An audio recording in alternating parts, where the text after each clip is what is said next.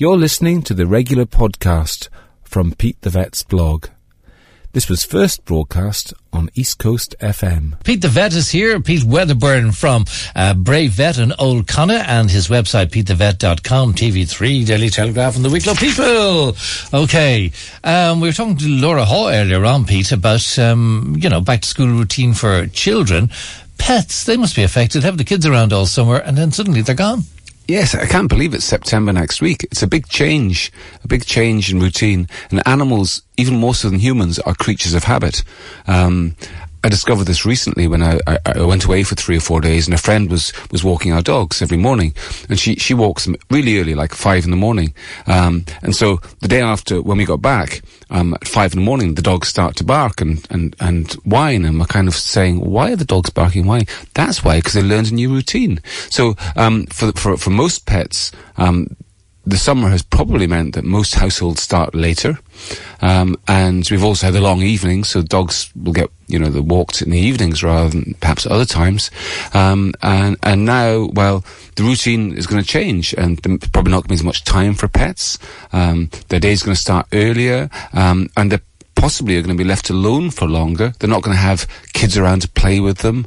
Um, so it's, it's a big change for them. And people should probably at this stage think about the ideal routine they want to have for their pets and try and put that in place rather than just letting it happen randomly. Right. So that means getting up earlier though and staying mm-hmm. up late in the meantime. It probably means things like, well, I mean, I think if you talk to any behaviorist, they'll say that the, the, the best way to prevent bad behavior in dogs is to give them plenty of exercise. And when you ask how much exercise, they'll say half an hour twice a day of good exercise. So that's what everybody who has a dog should aspire to do, is to get the dog out for half an hour twice a day. So that is difficult in, in, in the school year, because it means getting up that half an hour earlier than you, than you arguably need to. And it means in the evening it's difficult, because it's going to start to get dark soon, and so fitting that in then as well. Yeah. But that's what we should aspire to do.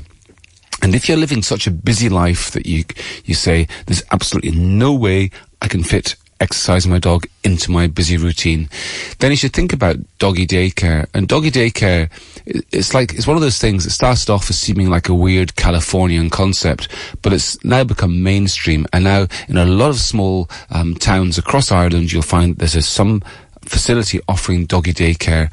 And the reason it's become so popular is because it's really, really effective. Mm. Um, now, you don't need to send your dog to doggy daycare every day. Um, what you'll find is if your dog goes to the centre and spends the day playing with um, other dogs of all different sizes and types, when your dog comes home, they're going to be exhausted. And indeed, the next day, they're going to be still exhausted. Most dogs that go, go to doggy daycare, um, really, they don't want to go for the walk the next morning because they're so worn out. So you should really use doggy daycare strategically.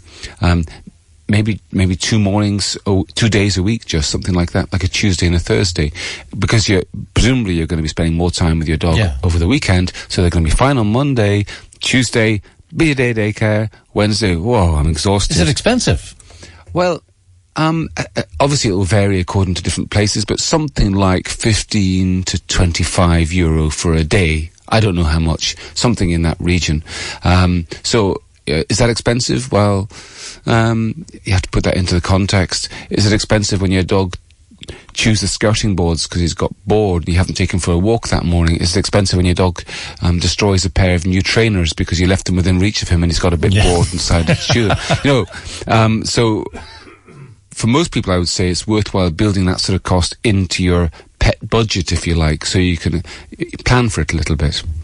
Um, and um, definitely a good doggy daycare centre is, a, is a, a great asset to have in a town, and I'd recommend people use them. Right, but but sparingly. You don't say dump the dog off for five days a week. No, no, five days a week would, would the dog would be uh, skin and bones, be exhausted. Uh, it's also very good, by the way. Doggy daycare work can work really well for dogs to get them well socialised. I find that with my own little dog, Kiko, who sometimes gets frightened of big dogs and gets a bit aggressive to them because she's frightened. She'll bark at them a lot if we meet them in the in the park. And if she gets a bit like that, what we do is we send her off to doggy daycare, and she spends a day mingling with big, gentle dogs, and she'll learn actually those big creatures that I'm frightened of, they're not really frightening after all. And she'll then be fine with dogs that she meets in the park. So doggy daycare can be a really good way of, of getting dogs over kind of phobias and fears of other Right. animals. Very good. Okay, thanks very much indeed, Okay, Pete, for you. that advice. Pete Wedderburn, our vet from Bray Vet in Old Connaught.